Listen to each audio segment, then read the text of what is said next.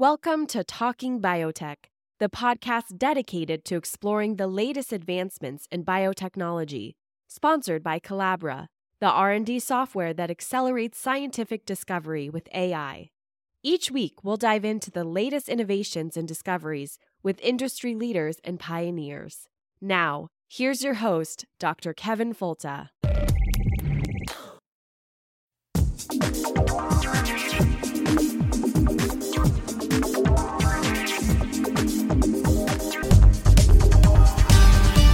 Welcome to the Talking Biotech Podcast. It's a weekly podcast about agriculture and medicine with an emphasis on biotechnology and the good things it can do for people and the planet, conservation, and lots of other opportunities. My name is Kevin Folta. I'm a professor, podcast host, uh, part time farm guy, and I also have a number of people in my family and lots of friends who are dependent upon the hormone insulin. And we sometimes forget that it's a hormone, but it's a necessary messenger peptide in the body that has a number of functions in controlling blood sugar levels. And it's no surprise that it's become virtually on the tip of everyone's tongue because so many people use it. But there's also some unusual politics and maybe supply chain issues around insulin. And we've seen a lot of discussion about price, especially as it as it changes from one place to another. The cost in the UK versus the cost here, for instance. But we're going to talk about that today with our guests. So we're speaking with Dr. Cameron Owen. He's the founder and CEO of R Bio. And uh, welcome to the podcast, Dr. Owen. Oh well, thank you for having me. Uh, I'm not a doctor, although oh. uh, the highest the highest degree I, I, got was uh, was my master's. But but I appreciate the sentiment. well, you know, you, I, I I read on the website something about graduate school, and I must have thought that you had finished that other degree. So, uh, but so certainly did read about this because you figured you thought about this question of insulin while in grad school at Johns Hopkins. Was that right? Yep, absolutely okay. correct. Okay, um, so I, I, so I read something about that. yes, yes, yes. So I, I, I love your intro. Uh, I, I think that was a great way to to frame the the opening of, of this conversation, and I'll actually take it one step further. Uh, so yes, I I completed my master's of healthcare uh, in at Johns Hopkins um, out in Baltimore, and one of the things that we talked a lot about was uh, diabetes and specifically, you know, insulin. Uh, and so, like I said, your your intro really did a good job of framing. You know, I'm sure some of the things that we'll talk about here, some of the the challenges associated with that, and then I'll come over the top and and and hopefully give you some of the solutions to some of these problems and and what we're doing at our bio and how we're going to help solve them. No, that's perfect. It's funny because people ask me all the time if I use a script, and I just go off the top of my head. So I'm lucky I hit the nail on the head this time. yeah, you, you, got it. You got it. but, but, let's start out with the, with kind of the obvious question: Why do we need to even worry about exogenous insulin? Why do we have to give ourselves injections of this stuff? And how does that demand change in the U.S.? Sure, sure. I would say very, very simply uh, one of the reasons why we need to to focus and, and really worry about this uh, is simply due to the amount of uh, diabetics, really specifically type 2 diabetics, that we have here in, in the United States. Uh, and unfortunately, we're seeing that similar type of trend uh, around around the world as well. So, uh, just to throw out some some early statistics, about one in ten people in the United States today have been diagnosed with diabetes. Uh, unfortunately, that number is projected to increase to about one in five people by the end of this decade. So, uh, unfortunately, this problem is is not going anywhere uh, and is is getting worse and worse. So, uh, just from a pure numbers perspective, there's there's certainly a lot to worry about. Well, let's talk a little bit about insulin. So we know now that it's a recombinant molecule, but it wasn't always that way. So back in the good old days when it wasn't one out of 10, it was probably one out of a hundred that needed insulin.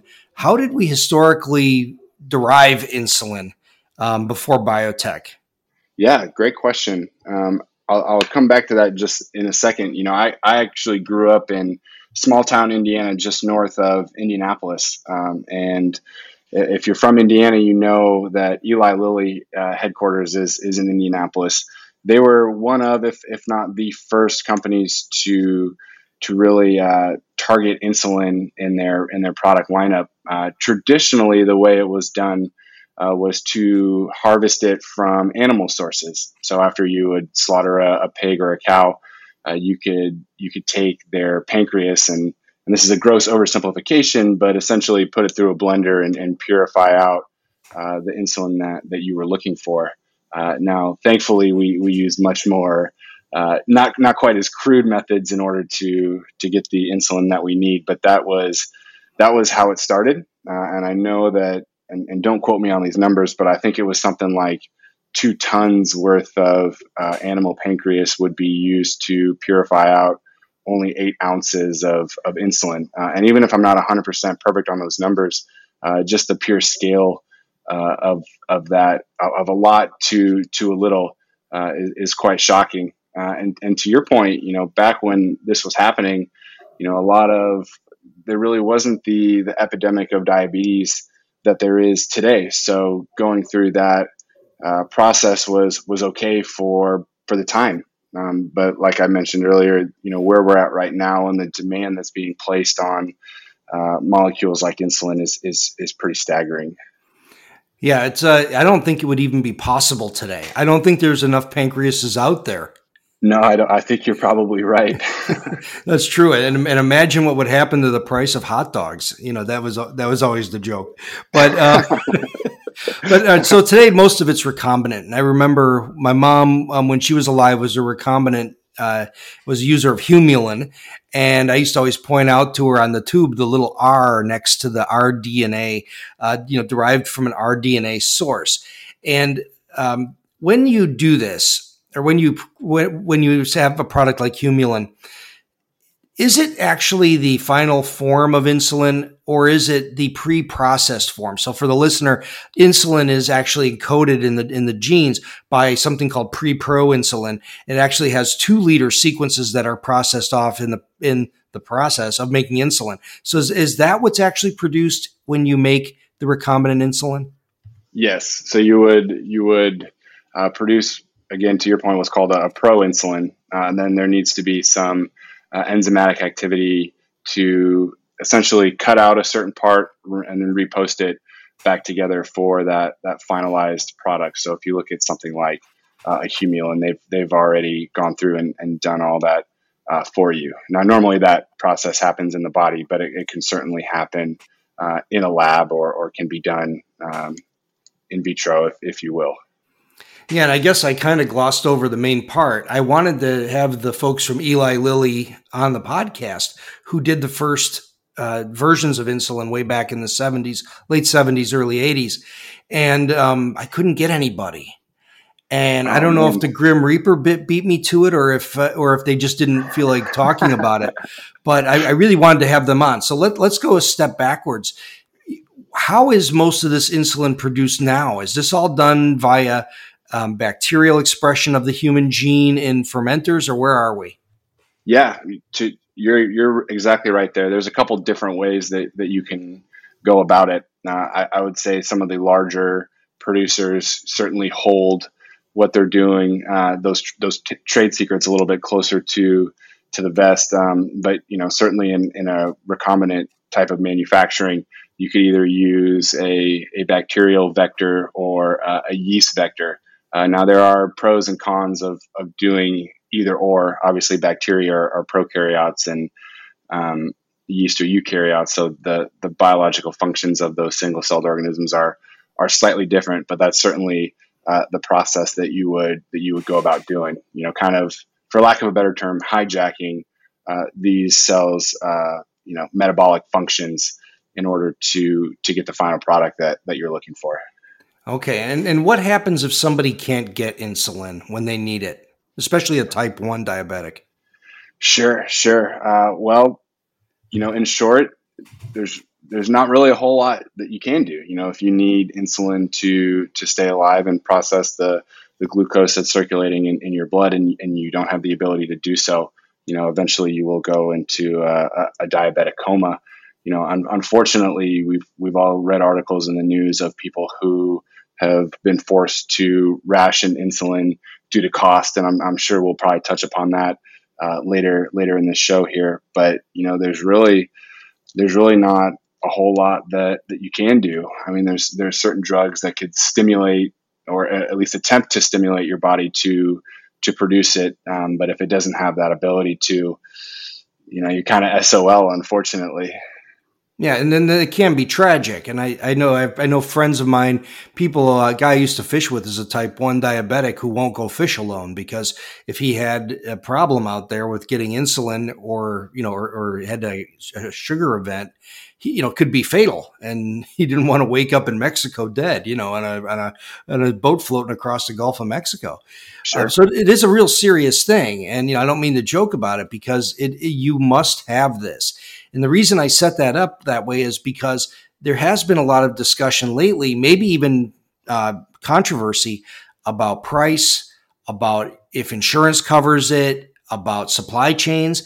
And so, what's happening there that could potentially imperil lives and ability to get insulin?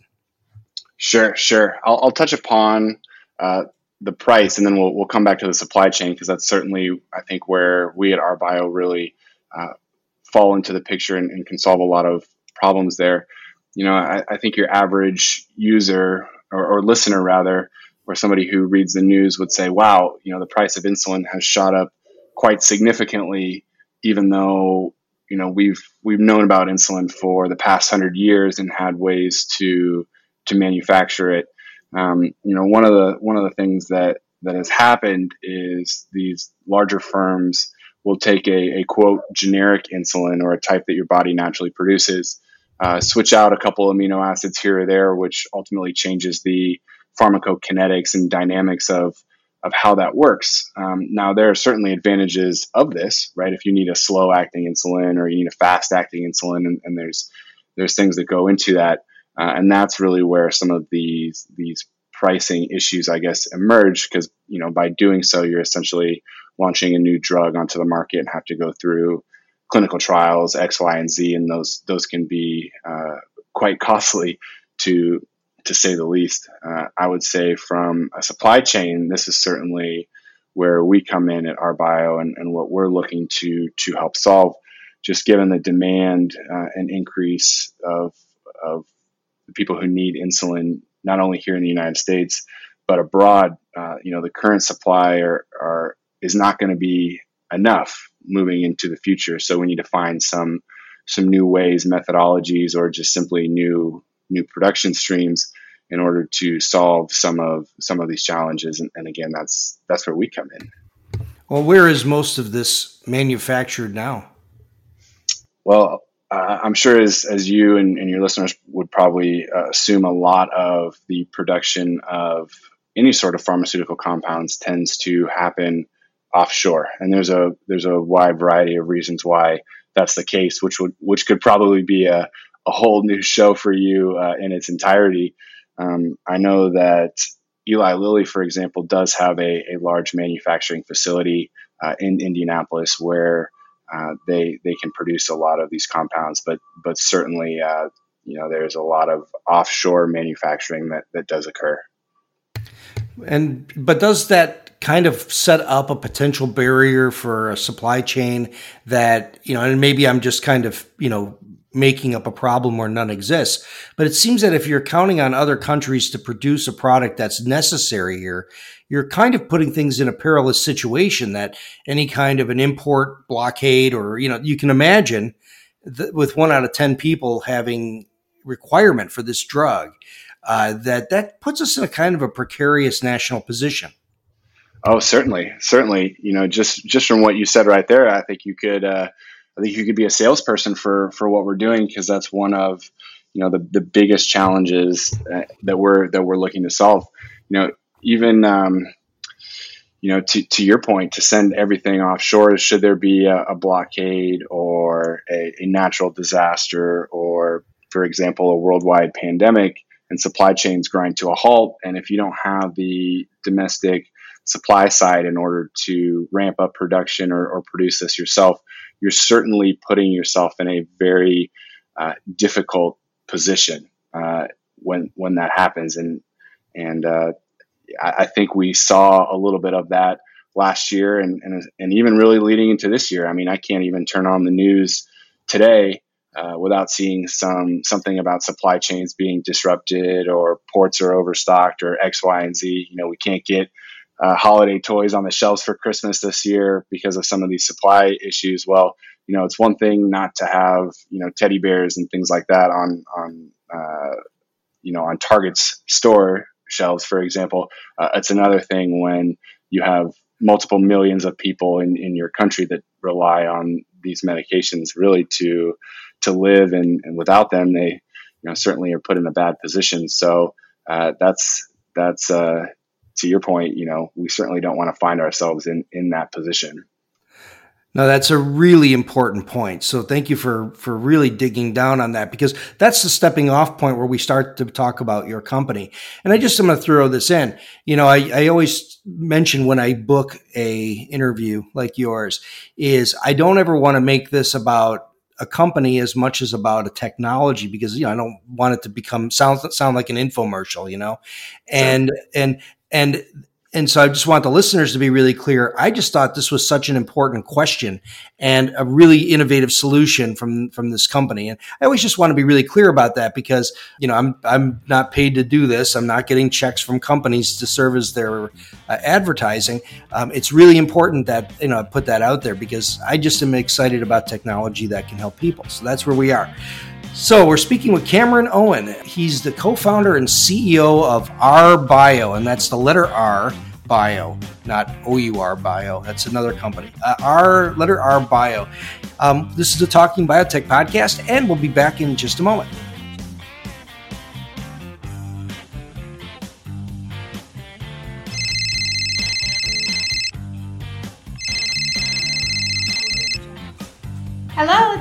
Calling Grocery Mart. How may I help you? I gotta talk to someone about this here bioengineered label. It's on my damn Doritos, and I'm fixing to catch me some autism if it's full of that GMO nonsense. I'm sorry, sir, but that label simply means the product may contain some ingredients that originated from a genetically engineered crop. It's the law that passed a long time ago, and you'll see that label in 2022 a lot. Well, I don't like it. Tinkering with nature is no job for Fauci or the Monsantos. There's probably 5G in my Mountain Dew, and glyphosate's in my Natty Light. Now, what's the story, darling? Well, sir, I guess I'm not sure. I wish there was someone else that could give us some answers. That would be me, Kevin Folta here. I've put together a program to train customer service professionals and anyone that may have to answer questions about the new bioengineered label. The program is performed live. We work through drills, answer questions, and diffuse the ambiguity around this new mandate. I provide excellent training materials and strategies to help your team confidently field the confusing questions your customers will ultimately have. Worse, we expect to see this simple, unnecessary product label inflame a disinformation campaign. That's going to further confuse consumers. Prepare now. Contact me. We'll book training sessions on how to field questions on the bioengineered label, inform your consumer, and clarify the confusion around safe food ingredients. For more information, check kevinfolta.com forward slash services. And now we're back on the Talking Biotech podcast. We're speaking with Cameron Owen, and he's the co founder and CEO of R Bio.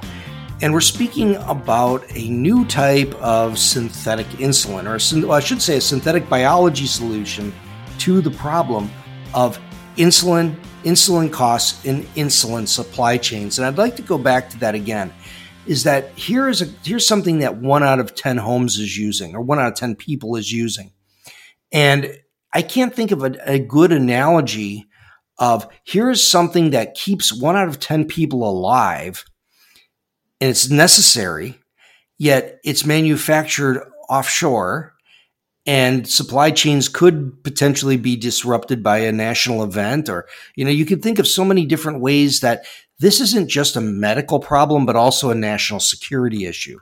And so how does you know, can you can you give me some more information on that? Like, like what was the justification to start your approach based upon that national security question? Definitely, definitely. Um, you know, when when I was in grad school, we, we spent uh, a lot of time looking at at issues that were affecting the the healthcare industry. Uh, as I mentioned earlier, I got my master's in, in healthcare management from uh, Johns Hopkins University, and one thing that uh, we always came back to as, as probably the large one of, if not the largest issues was uh, our pharmaceutical supply chains. Um, now, this was back in 2017, 2018, so uh, pre pre pandemic times, um, and I remember thinking to myself, "Wow, that's a that's a significant vulnerability that that we have here." Um, but in in discussing it with other professors and just contacts in, in the space, nobody really seemed that concerned about it. And, and to me, that always struck me a little bit as odd. You know, okay, well, we've outsourced this to uh, someone else, whether they're friends or foe is, is really not important, but we've outsourced this to other countries for us. What happens if, if that you know were to break down. And of course everyone said oh well that's not going to happen. You know we're all good. Where this is a global economy. Uh, and then of course march of 2020 happened and all of a sudden uh, those supply chains did break down and, and the world commerce did did uh, did come to to a stop. So uh, and I'll even take it one step further. There was an article posted in the New York Times uh, in September of, of this year uh, that talked about our, our supply chain vulnerabilities, specifically in the pharmaceutical uh, area, where um, you know of the top 100 pharmaceutical compounds that we use here in the United States, 83 out of those 100 have no domestic supply chain, uh, and and just think think about that for a second. You know, we've 80, 83% of the most used compounds here in the United States, we, we don't even make. Uh, that's just, that's just uh, a little bit crazy to me. So again, you know, uh, for our business, we're, we're coming in looking to bring those pharmaceutical supply chains back here to, to the United States. And I'm, I'm sure we'll, we'll talk a little bit more about how we plan on doing so and why we think we, we can do so competitively. Um, but, but again, 83 out of 100, we just, we just gave those away to to somebody else to do for us that that's just not a sustainable business model well it, it seems like it has some potential hazards and as you know i don't know it's been tricky to think about during the pandemic that certain things are in short supply you know but if i run out of tonic water i'm okay you know and but if it's a needed medication this could be really problematic so with that whole setup how is our bio positioned to start to produce insulin to, to meet a domestic medical need? Sure, sure. So, uh, you know, you mentioned the the lowercase r uh, right before our bio, as I'm sure as as your listeners understand that that stands for recombinant. So there are there are ways to harness the the powers of, of biology really in order to to do so. Uh, now, recombinant types of technologies have been around for uh, a couple decades at, at least at, at this point. Um, we view ourselves as the next evolution of that uh, and, and more of a, of a synthetic biology type of type of way. So uh, without getting too into the, the specifics, uh, the secret sauce, secret sauce, if you will, of of how we uh, of how we do so. You know, we've we've genetically re-engineered uh, these these microbes in order to really hyper produce and are hyper focused on the manufacture of of these pharmaceutical compounds. Um, and so that's how we view ourselves as as a solution to this problem and as a way uh, to to manufacture this and, and and be able to solve some of these these challenges. Um, and and so that's how uh, now, if you want a little bit more backstory, I, I could go into uh, I could go into that as well. But I'm definitely not going to give away the secrets of, of how we've done what uh, what we've done to this point. Well, well, we don't need to reveal you know trade secrets, but what would be really helpful is to at least explain a little bit more about how you might make a, a bacterium focus on one given job, and especially since you know Venter and others have really defined what a minimal E. coli is. How does that help you? Kind of hone this bacterium's talents? You know, how do you how do you do that? Sure, sure. I'm, I'm glad that that you uh, bring up uh, Craig Venter, because he certainly was a, large inspiration for for how we do what we do. Uh, I think this must have been five or six years ago now. Remember, he and his team announced that they had determined what constitutes a, a minimal viable organism. So, what genes need to be in place for this organism to do two things, and that's grow and divide. And so, you know, when when they announced that, you know, there was some excitement and say, "Oh, that's super cool," but what what can we do with that type of a knowledge? Uh, and for us, we said, "All right, well, can we can we use that as a, a starting point to then say, okay, if, if this is the base level, uh, if you will, then what what can we build on top of that uh, in order to get these these bugs in order to hyper hyper focus and hyper manufacture these products. Uh, I'll take it one step further. You know, your traditional recombinant types of technologies could be viewed very simply, and this is a again an oversimplification of, of a cut and paste type of a method where we say, okay, we're going to insert this gene into this organism, uh, and and then they're going to produce that.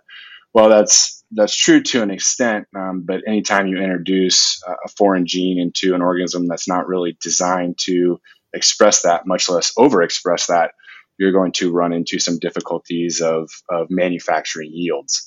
So one of the advantages that, that we know that we have is is by really tailoring specifically these organisms to do really two things. That's produce uh, an insulin molecule, and then of course to grow and divide um, I think that's where that's where we come into the fold of saying, okay, you know, by doing it this way, we're inherently the next evolution of of biological manufacturing.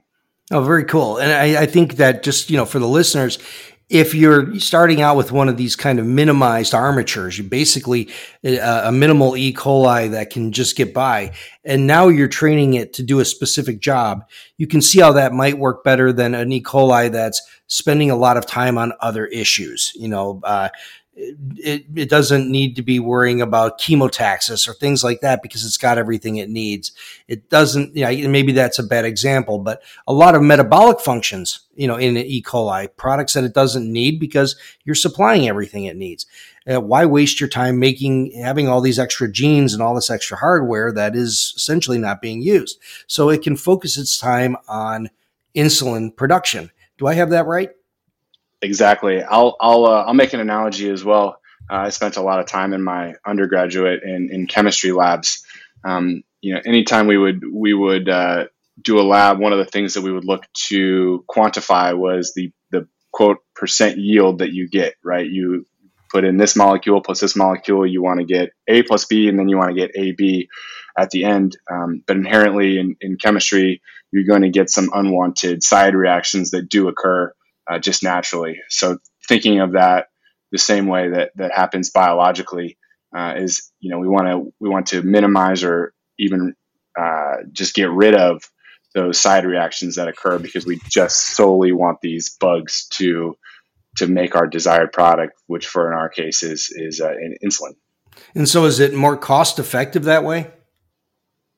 It certainly can be, and the reason I say that that it can be is you know, if you're looking at a commoditized product like insulin, you're really going to be competing on margins. Uh, and if you can simply manufacture more yield than your competitors by using uh, the same or similar methods, then you're going to you're going to outcompete them. Uh, and so that's where our, I believe our real advantage is the fact that we can manufacture uh, something like insulin at a much higher yield than what's what's on the market today. I see. And so, you, what are the current results? Where does it stand now with respect to improvement over previous methods? Yes, yes. So I won't get too into the specifics, and the and the reason that I say that I will throw some numbers out there, but I, I don't want to get too into the specifics. And the reason I say that is uh, we are we are in the end stages of a uh, investigational research study with Washington University. Uh, the goal of that was to determine if we can uh, increase our yields that we've received to date even more so. And, and so far, the results are are looking really, really good. Uh, and I know that we'll be releasing some more of uh, the results of, of that study in, in the coming months and, and weeks here. Um, but you know, by by redesigning these organisms uh, this way, you know, we're looking at yields of 100%, 200% over what's considered quote, you know, current standard. Okay, so that can translate into cost savings for consumers and and and also solve that supply chain problem. Absolutely. Absolutely. Couldn't agree more. If all goes well, when might we expect 100% American made insulin? uh, well, you know, we do we do have some uh, 100% American made insulin, as I mentioned, coming from uh, Eli Lilly. But um, you know, without getting too into specifics here, uh, I've been looking at uh, some spots, some manufacturing facilities uh, in San Diego. That's where I live and where the company is headquartered. but we've also looked at some facilities in in the Texas area that could be used as a as a manufacturing floor. The the real thing is less about the uh, the manufacture of of this compound. Uh, it's really more about how long does it take to set up the uh, the equipment and the facilities uh, in order to do so. Um, but I, I, think realistically, from the end of this study with with Washington U, uh, I think we could be up and running and, and making that quote "Made in America" insulin, you know, with within a calendar year. I realize that's an aggressive goal, but you know, we're setting the bar high. Yeah, but that's really good because we hear about these technologies like the art, like the uh, artificial pancreas, right? Or you know, replacements to pancreases, or uh, gene therapy for for pancreas, that kind of thing. And so this could be a, you know, it could really decrease the demand for insulin overall. And so being able to com- being able to produce it at a lower cost could be a really good, um, you know, one-two punch with these other potential down the road technologies. Definitely. Yeah. Definitely. I, I couldn't agree more. Maybe just one more last question here that's maybe a little more philosophical. I mean, isn't this just a great example of how we can produce something domestically and hire people here if we just think about production differently. And I, I, I, think it's important that we still do make things here. And in agriculture, we still do. And that's kind of threatened. But when you think about all the things from, you know, gym shoes to soccer balls to Tupperware to whatever, all that stuff is made somewhere else.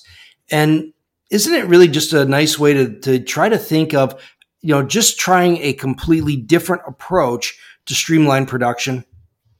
Oh, I, I, I totally agree. Uh, I think one of the, the reasons why we don't make more things here uh, in the United States and, and domestically uh, is because we've we've taken taken the route of least resistance, if you will. You know, it's it's much easier to say, okay, well, let's outsource this to foreign lands where the lower where the labor costs are are lower than here in the United States versus actually trying to come up with new and novel solutions that could allow them to stay here and allow allow us to be competitive on on a worldwide scale. Uh, you know, that takes research and development, time, energy, effort. Also, it takes a lot of money to do so as well. Uh, and if it's just easier to move a factory overseas or across the border, then you know traditionally that's uh, that's what's been done. You know, one thing that that that I really love about what we're doing, and to your point, is that hey, we're gonna we're gonna keep this and bring this back here to the United States. We're gonna do so in a new and novel way. We're, we're pushing the boundaries, but by doing so, uh, it's still going to allow us to be competitive on, on, a worldwide stage. And if, if you can bring all those things together, then then you've got a, a winning a winning formula for sure. It's really good. And I think this is especially germane because insulin, recombinant insulin has been with us for so long now. I mean, it's been, you know, what, 35 or no more than that, uh, probably almost going on 40 years now. Um, and so this is a really uh, it, it's a really cool thing that this is that this is being done. Do you guys have a pipeline of what you would think of doing next? yes, now that is a that is a great question. So you know we've spent the the mass majority of our, of our time talking here about synthetic insulin. Uh, one of the things that we've done with Washington University is is test additional pharmaceutical compounds uh, as well. So we're we're looking at uh, additional pipelines of products, um, and then just projecting it even more into the future. You know, for the past, I would say, 20 years since the end of the Human Genome Project, a lot of the research and knowledge that's been accumulated in genetics has really been about finding and learning about what's there already. You know, what has Mother Nature already perfected? Uh, the next 20, 30 plus years uh, in biology are, in my opinion, going to be dedicated to biological manipulation. You know, what can you do with that? What problems can you solve? You know, for us, uh, pharmaceutical supply chains really represent a, a low hanging type of a fruit. Um, but there's there's so many other things that you could do with synthetic biology, uh, and the applications, at least in my opinion, again are are truly limitless. Um, and so, you know, we, we certainly don't want to pigeonhole ourselves as, as thinking just pharmaceutical manufacturing. Uh, that obviously represents a, a financially lucrative business model. Um, but but what's next, right? What what happens next? What can you do next? Uh, and that's and that's to me what what's really exciting. Yeah, it's pretty cool. I, we've had a lot of folks. We've had a number of guests over the years. I think of Beth Hood as a great example, where she does has a company that creates a number of enzymes for manufacturing. And what people don't realize is the amount of enzymes that are in everything from your laundry detergent to your cheese to the dyes that make your blue jeans. All these things are very common uses of uh, enzymes that are manufactured at massive scale. And so coming up with better ways to do it ultimately means more choices for consumers, domestically made chemistries, and uh, there's lots of good edges to that. So you know it, it's exciting to hear what's happening with your company. Oh, definitely, definitely. Well, I'm I'm excited to to talk about it. Now, obviously, I'm I'm I'm highly biased uh, when I when I say that, but I, I think we're I think we're doing some super cool things, and, and again, I think we're really just at the start of of what we can use biology to do and the types of problems that it can help us solve today and, and moving into the future as well. Well, very good. So, if people want to see more about the super cool technology, where do they look on uh, media, social media, websites, things like that? Definitely, definitely. You know, we, got a LinkedIn page, we've got a, a Twitter handle. Uh, our website is uh, www.rbio.online. Uh, also, uh, for those listeners who are interested in, in learning a little bit more, uh, we are going to be pushing out some some press releases over the coming months of, you know, again what we're doing with this with this investigational study and, and what we plan on doing with with the company. So, you know, hang tight, you know, fasten your seatbelts. We're, we're going to be off for, for a fun ride here in, in the next several months. Okay. Well, what's the Twitter username? Uh, it's rbio underscore pharma rbio underscore farm. Okay, I'll give you a follow and promote the heck out of this thing. A nice okay. little plug. I appreciate that. No, that's cool. No, Cameron Owen. So thank you very much for joining me. And do me a favor when you have the ne- and I've been saying this to all my guests lately. when you have the next big breakthrough, don't hesitate to contact me because I would love to follow up on this. It's always really important for people to hear that this cool technology they heard about in its earlier stages is now landing and changing things for people. So let me know, okay? Definitely. You got right. it. And as always, thank you for listening to the Talking Biotech podcast. Write your reviews on iTunes, Spotify, Stitcher, wherever you consume podcast media. Uh, if you're so compelled, throw us a few bucks on Patreon, which only goes to boost media so that we can gain more listeners. The ratings have gone up and things are getting busier and busier all the time in talking biotech world. And I, I just love it.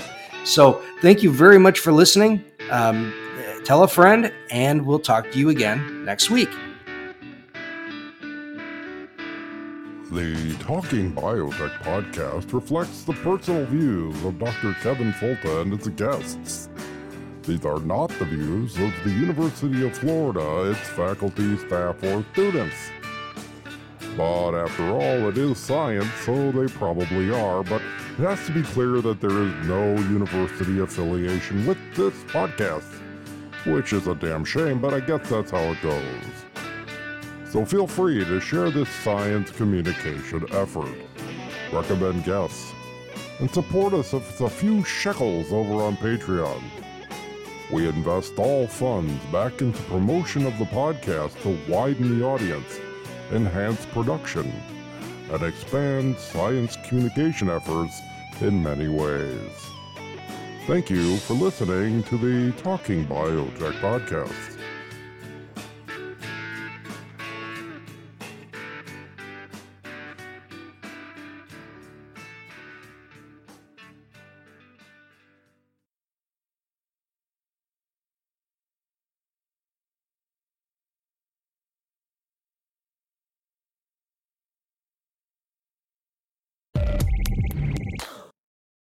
You've been listening to Talking Biotech, sponsored by Colabra, the platform that bridges the gap between siloed research tools.